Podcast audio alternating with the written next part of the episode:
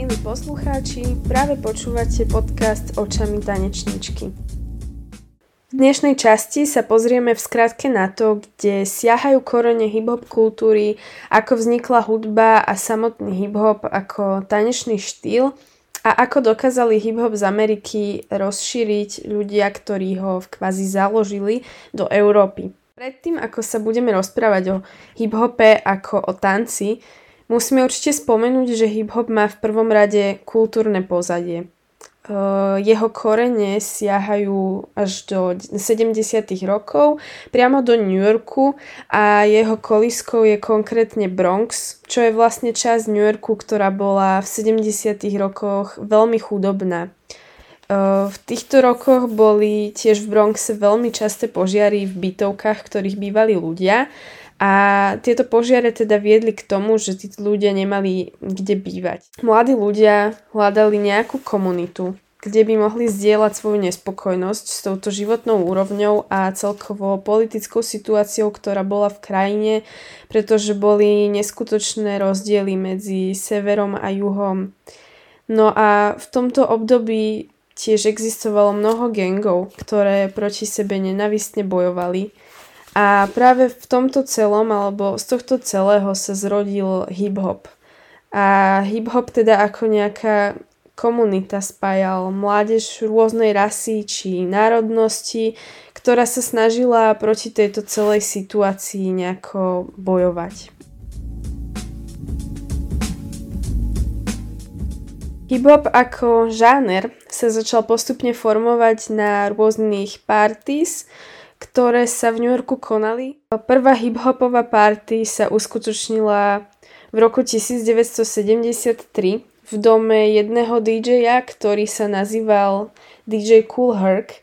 A toto meno nevravím len tak, e, je to veľmi podstatné v ďalšom vývoji a v ďalších rokoch, pretože vďaka nemu poznáme dnes pojmy ako scratching alebo breaking, čo už je teda uh, aj konkrétny tanečný štýl, keďže vlastne koncom 70. rokov bolo populárne v kluboch ešte stále disco, ale mladých ľudí to už veľmi nebavilo a chceli počuť niečo nové a práve tento DJ Cool Herc vynašiel vlastne spôsob, ako používať dve platne naraz, avšak vtedy tie platne boli teda naozaj vinilové a ešte nepoznali e, toľko výdobytkov elektroniky, ako máme dnes.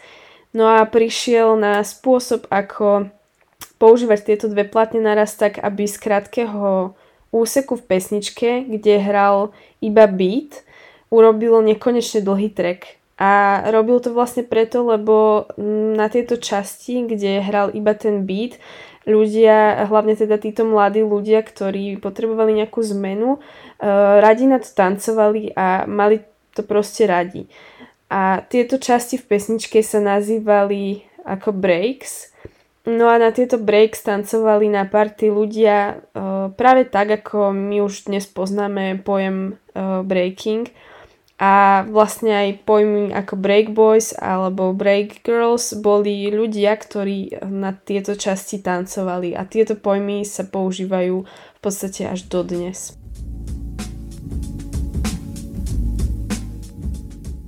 Hip-hop party si postupne našli viac a viac návštevníkov a začali byť v New Yorku veľmi populárne. Mm, v kluboch sa tiež začali objavovať aj nejakí prví MCs, alebo teda Master of Ceremony, tak sa nazývali, ktorí do mikrofónu pozbudzovali ľudí, aby tancovali alebo mávali rukami a podobne.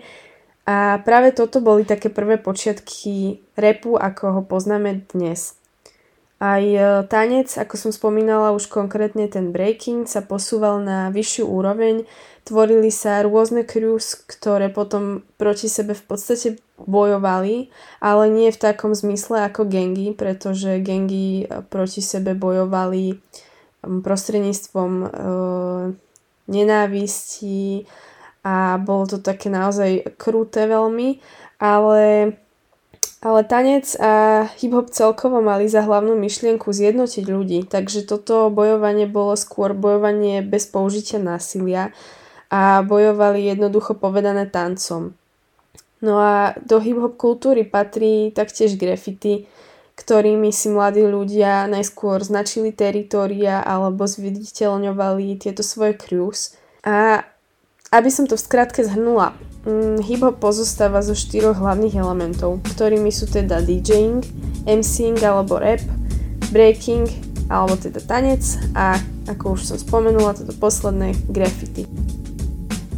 Ja dúfam, že sa vám tento diel podcastu Očami tanečničky páčil a týmto sa s vami lúčim. Počujeme sa na budúce.